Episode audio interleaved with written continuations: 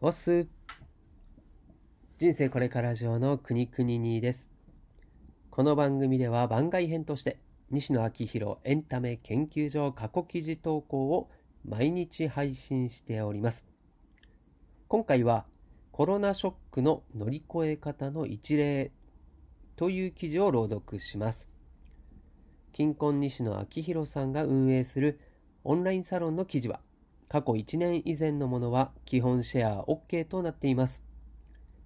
記事の振り返りや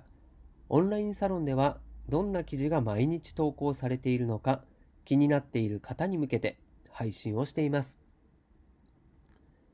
では早速2020年2月28日投稿記事を朗読させていただきます。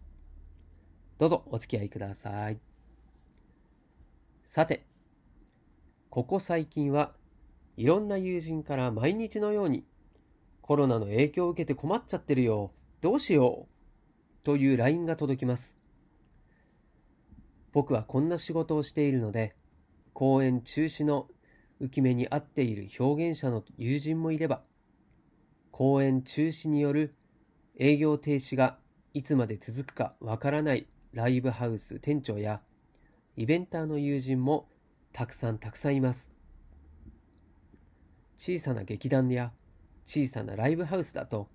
原則保証の対象外となる感染症による公演中止は命取りで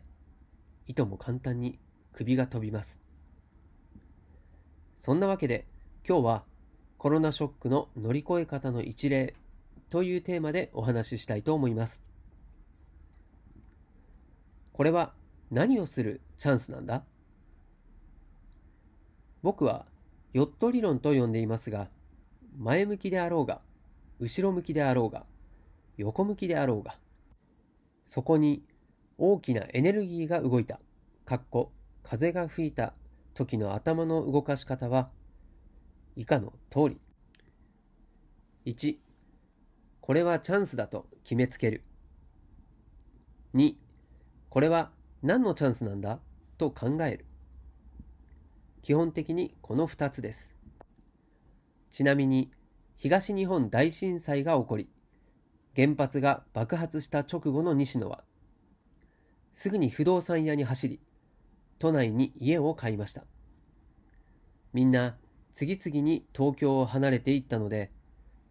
不動産価格が落ちている。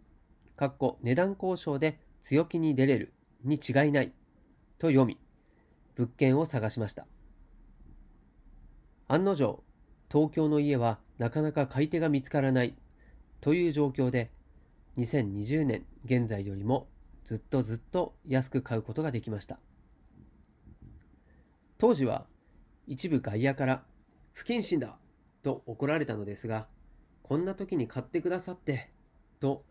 売り主さんからめちゃくちゃ感謝されました。経済活動を止めないことが大切だと思います。営業ができないライブハウスの明日。昨日、下北沢のライブハウス、ろくでもない夜の店長の原口くんから、助けてと SAO S SNS じゃない、SOS が入りました。やはりライブのキャンセルが続いているようで、しかも、それがいつ収束するかわかりません。養わなければいけないスタッフも、家族もいます。さて、どうしましょうか？まずはチャンスと決めつけてみます。チャンスと決めつけたら、これは何をするチャンスなのでしょう？原口くんには、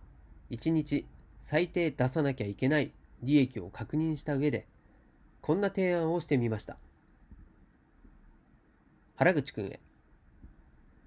ライブハウスなのに人を呼べないというのは、ろくでもない夜だね。接客業をする以上は、お客さんの安全を最優先すべきだけど、とはいえ、コロナウイルスが就職するまでの当面の資金は必要になってくる。こうなったら、人と人が接触しない、オンラインで何とかしなきゃいけないと思うんだけど、せっかくライブハウスなので、ライブハウスならではのオンラインの使い方を探った方がいいと思う。そこで、自宅でろくでもない夜とタイトルをつけて、クラウドファンディングを立ち上げ、コロナウイルスがなければ、ろくでもない夜に出演する予定だったアーティストに自宅で弾き語りライブをしてもらって、それを YouTube で限定生配信して、その限定生配信を見れるチケットをクラウドファンディングのリターンで500円とかで売り出せばいいと思うよ。リターンの売り上げの一部はライブハウス同様アーティストに入れる。こういう時ありがちなのはアーティストが個々にライブ配信投げ銭をしたりするけれど、かっこそれも素晴らしいんだけど、それだとそのアーティストは自分の集客力しか使っていないので、結果パイが小さい。大切なのはアーティスト同士が互いの集客力に少しあやかり合える環境を作ることで、それを普段やっているのがライブハウスだと思う。自宅でろくでもない夜のクラウドファンディングのリターンとして、自宅ライブが決定したアーティストは必ずそのクラウドファンディングを自分のファンに向けて宣伝する。リターンでライブをするアーティストが増えれば増えるほど、結果的に自分のライブの集客が増えるので、アーティストも応援できて、ライブに行きたかったけど行けなかったファンも助けることができて、今回のプロジェクトでアーティストを見つけられた人もできて、ライブハウスも救われるので、四方よしだと思う。ライブハウスを助ける、アーティストを助けるという支援を軸に、テレビで番組をザッピングするみたいに、クラウドファンディングの支援一覧の中から、お気に入りのアーティストのライブを選べるといいよね。こういうのは、世界的な感染症が直撃した時ぐらいにしかできない企画なので、ファンの方も逆に良かったという特別感を持てると思うよ。あとは、現実までのスピードだね。死ぬ気で頑張らないと死ぬので、死ぬ気で頑張ってね。西野昭弘。この後、ろくでもない夜の原口くんはどう動くか見ものです。一つ言えることは、例えば、この提案に従ってクラウドファンディングという選択肢を持っていたからできたことで、恐ろしいことに、世間はまだクラウドファンディングを知りません。その瞬間、ゲームアウトになるわけですね。選択肢を与えない学校教育にも問題はありますし、新しい文化、クラファンは新しくとも何とも言えないけど、詐取だ、宗教だ、なんか怪しいと自分が試したわけでもないのに、とりあえず否定する。という姿勢にも問題があると思います。知識不足で死んでいく人を見るのは、やっぱり気持ちが良いものではないので、これからもクラウドファンディングというものがあってね、という同じ説明を繰り返していきたいと思います。コロナ大変だろうけど頑張ろうね。現場からは以上です。はい。ということで、朗読は以上で終わりたいと思います。ま、世界中にコロナ禍が広がって、もうね、丸1年以上経つんですね。ま、これは1年前の記事なので、ま、振り返りという形で読むわけなんですけれども、ま、当時は本当ね、うん、そうだな、僕もちょっと振り返ってみると、昨年の今頃は何してたかなと考えたら、こう飲食店で勤務をしていた僕は、お客様が来なくなって、従業員とお店をどう守るかをこう悩んでシフトのやりくりしたり、